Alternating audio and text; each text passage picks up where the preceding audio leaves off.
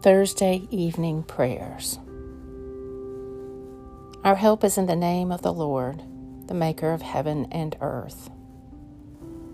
Almighty God, my Heavenly Father, I have sinned against you through my own fault in thought and word and deed, in what I have done and in what I have left undone.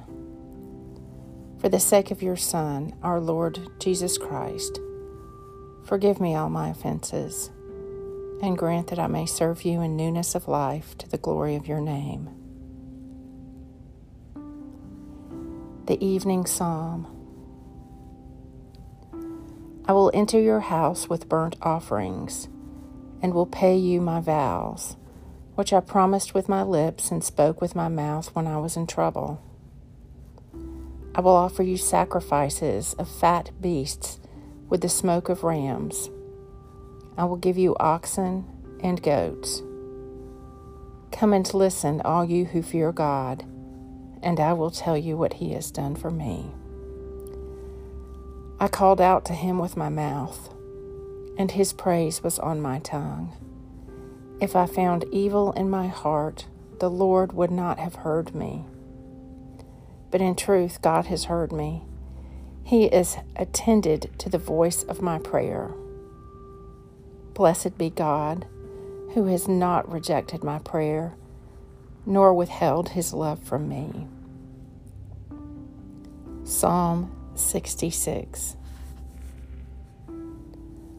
Glory to the Father, and to the Son, and to the Holy Spirit, as it was in the beginning is now, and ever shall be, world without end. Into your hands, O Lord, I commend my spirit, for you have redeemed me, O Lord, O God of truth. Keep me, O Lord, as the apple of your eye. Hide me under the shadow of your wings. Keep watch, dear Lord with those who work or watch or weep this night, and give your angels charge over those who sleep. Tend the sick, Lord Christ. Give rest to the weary. Bless the dying. Soothe the suffering. Pity the afflicted. Shield the joyous. And all for your love's sake. Lord, you now have set your servant free to go in peace as you have promised. For these eyes of mine have seen the Savior, whom you have prepared for all the world to see, a light to enlighten the nations and the glory of your people Israel. Glory to the Father, and to the Son, and to the Holy Spirit, as it was in the beginning, is now, and ever shall be.